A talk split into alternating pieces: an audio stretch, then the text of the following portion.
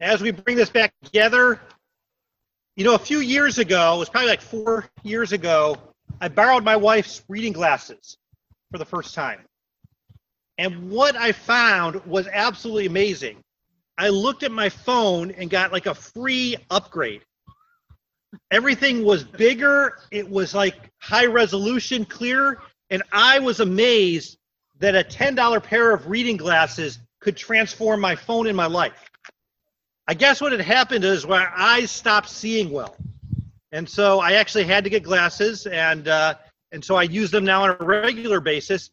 It is amazing how my eyes hurt a lot less after getting glasses as well. And what we're talking about today is really about spiritual ophthalmology. We're going to talk about our spiritual eyes, and we're going to see that being revealed in this passage. And so we're going to look at the wonder of blinded eyes being opened. And so we're looking at these five questions that deal with these five areas of our eyes.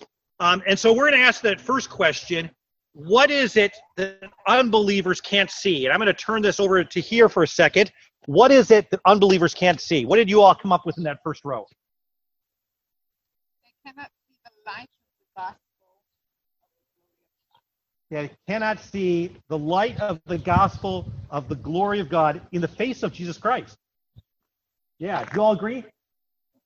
All right, we got full. You know, so what they're failing to see is Jesus as God. They don't see the light of the gospel of the glory of God in the face of Jesus Christ. So non-believers among whom we walk and live may believe a lot of good things. They may be good moral people. They may do a lot of good things. But what they fail to see above anything else is that Jesus is God. Now, you probably remember that maybe in your own life, in the days before you became a Christian, that there was a time where you thought maybe even nice things about Jesus, but you failed to see him as God. It's interesting in C.S. Lewis's description of his own conversion that he was walking along in a garden one day along a road, and he says he's not quite sure when it happened, but he said when he took off on the road, he did not know Jesus was God, but by the time he ended that journey, he did. It was at some point on that journey, that physical journey for him, his spiritual eyes were open. And that is true of all of us. Interestingly, in our passage, Paul refers back in the chapter before to his own people, the Jewish people, and says this is true of them spiritually as well. For his own Jewish people failed to see Jesus as God. In fact, if you look back in chapter 3 of 2 Corinthians, he says, but their minds, he's talking about the minds of his people, their minds were hardened. For to this day, when they read the Old Covenant, that same veil remains unlifted, because only through Christ is it taken away. Yes, to this day, whenever Moses is read, a veil lies over their hearts. And so catastrophically, for all the belief that people have in Jesus, and most people will call Jesus a great moral person, they have a high opinion of Jesus, what people fail to see is Jesus is God. And that was the case, he said, with his own people, the Jewish people, in that they had the covenant, they had the laws of God, but they failed to see Jesus as God. And that is what they were blind to the glory of Jesus as God. So that leads to our second question of the five. Why can't the unbelievers see this? And so I think it was you three groups over here, right? Why can't unbelievers see? Do we have a couple spokesmen? Anyone want to speak up? Why can't unbelievers see? They're all born with the sin nature. That's true. And then how is it expressed specifically in this text? Oh, you didn't have the text. All right. Well, we're going to depend on these guys around us.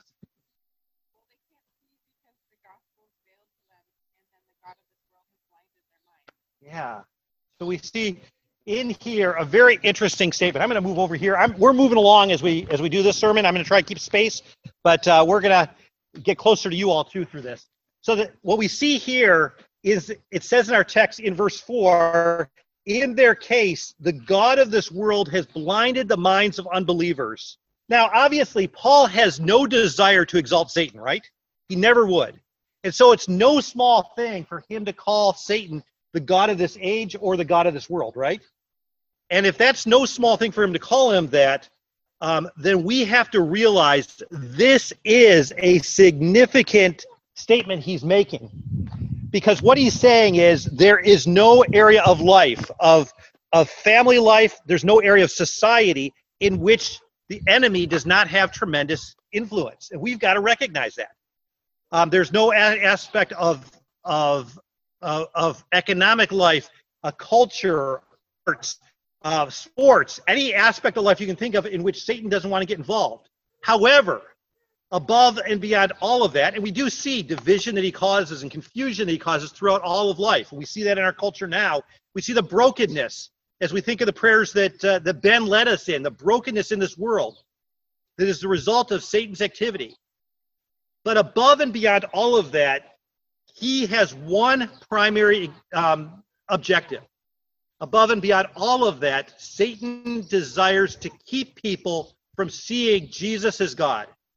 He wants people to not see the identity and the mission and the call of Jesus, why he came, who he is, and what it means to follow him. He doesn't want people to see that, and as a result, he's going to blind their eyes. Satan blinds. Now, coming to understand that truth, how does that change your perspective about reaching out to unbelievers, realizing they're going around blind? If you were to come across to a street corner and a blind man was going to cross the street and you'd want to help him, would you not? Does this not give us a compassion to those God has put into our lives who are blinded spiritually? Where we see, oh, these people are blinded. Yes, they're born with their sin nature, but they're also blinded by Satan, who's keeping people from seeing who Jesus is. And they're blind to anything beyond that. Okay, well, we're going to get to our third of the five questions.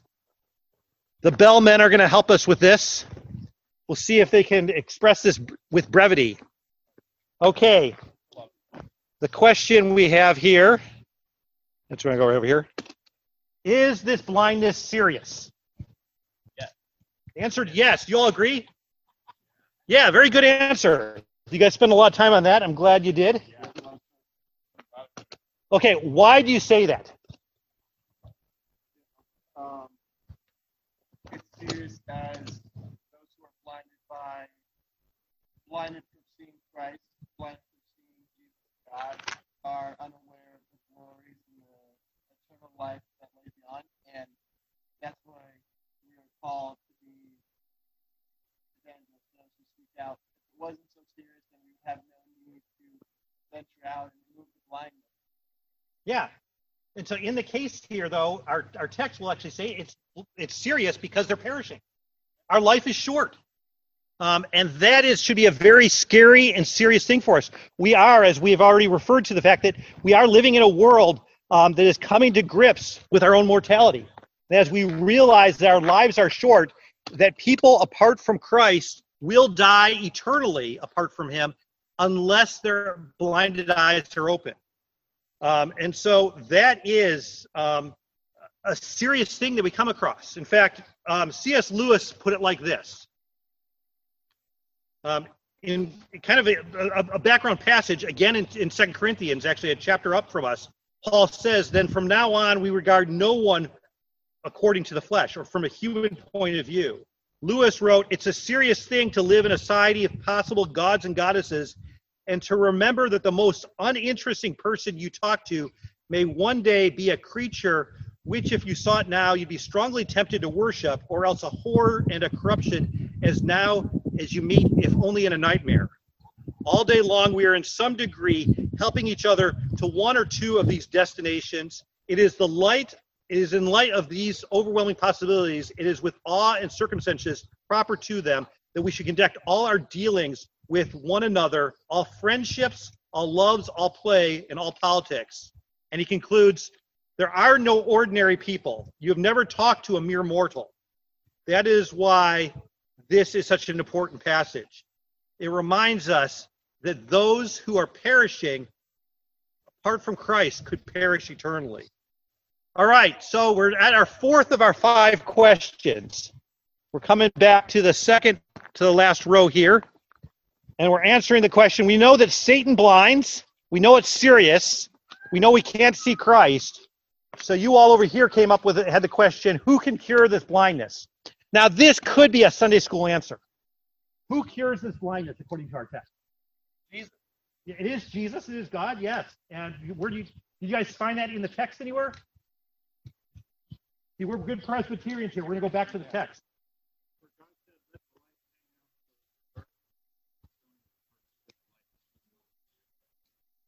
Excellent. That was verse 6.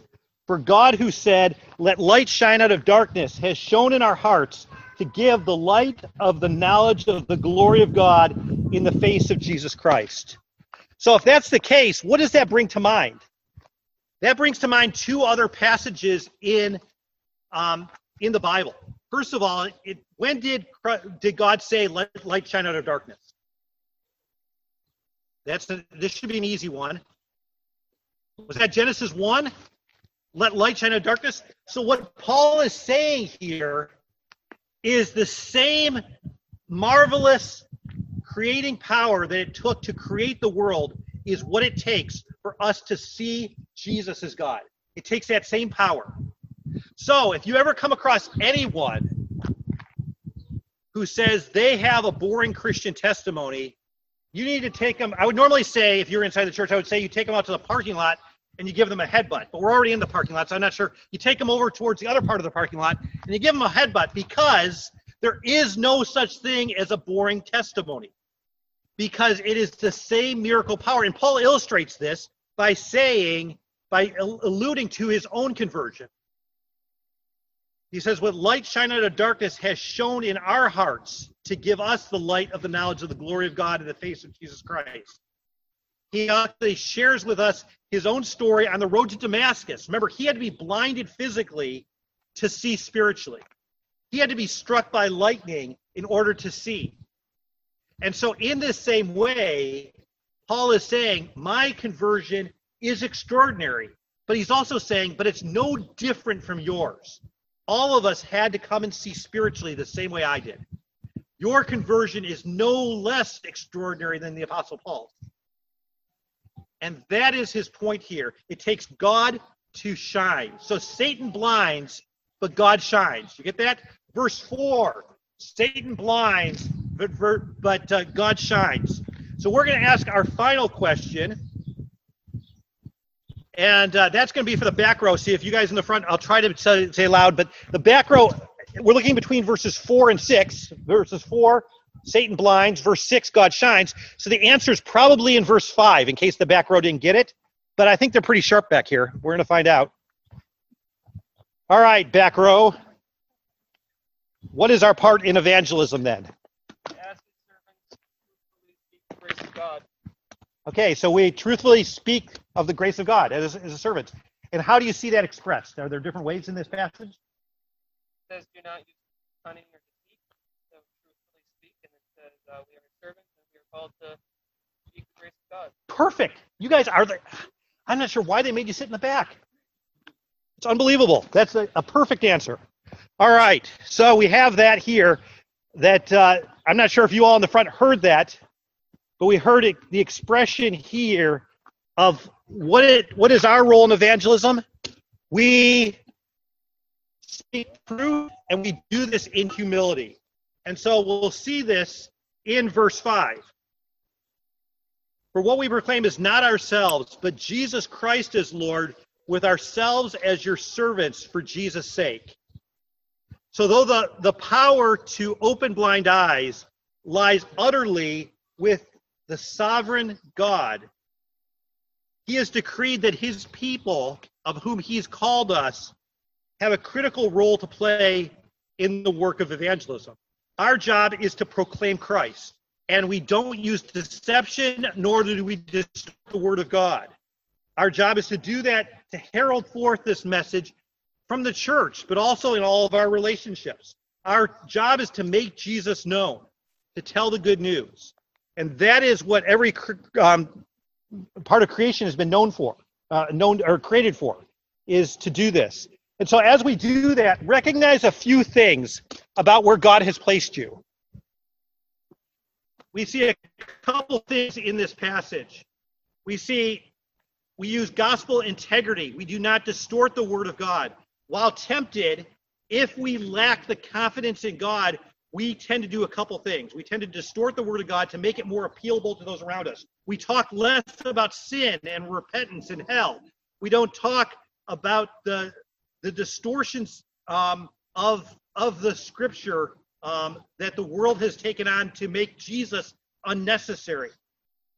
We make this appealable because we want to be liked or we want the message to be received. But if we realize that God is calling us not to distort the word of God, and if we're going to be men and women of integrity, this means we don't change that at all.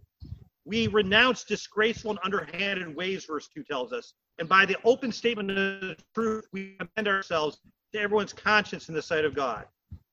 And so we see how this fits together perfectly. We have God's sovereignty, we have gospel integrity, and then finally we have our humility. For what we proclaim is not ourselves, but ourselves as your servants for Jesus' sake.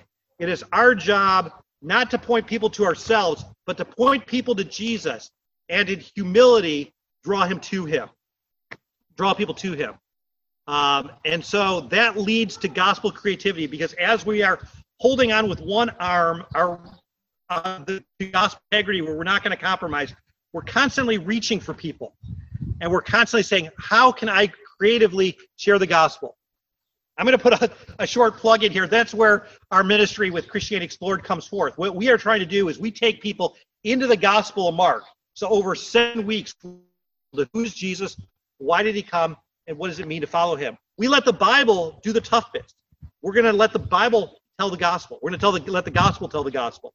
But we also do it in a loving environment, usually over a meal, over 7 weeks, where we get to know people, where we listen well, where we hear where they are. We start at listening, and we present the gospel over time. That's gospel humility.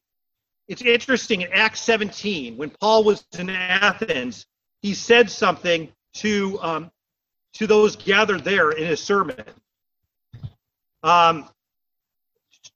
And talking about God's relationship with us, with each individual, it says in verse 26 of Acts 17, and God, he made from one man every nation of mankind to live on the face of the earth, having determined the allotted periods and the boundaries of their dwelling place.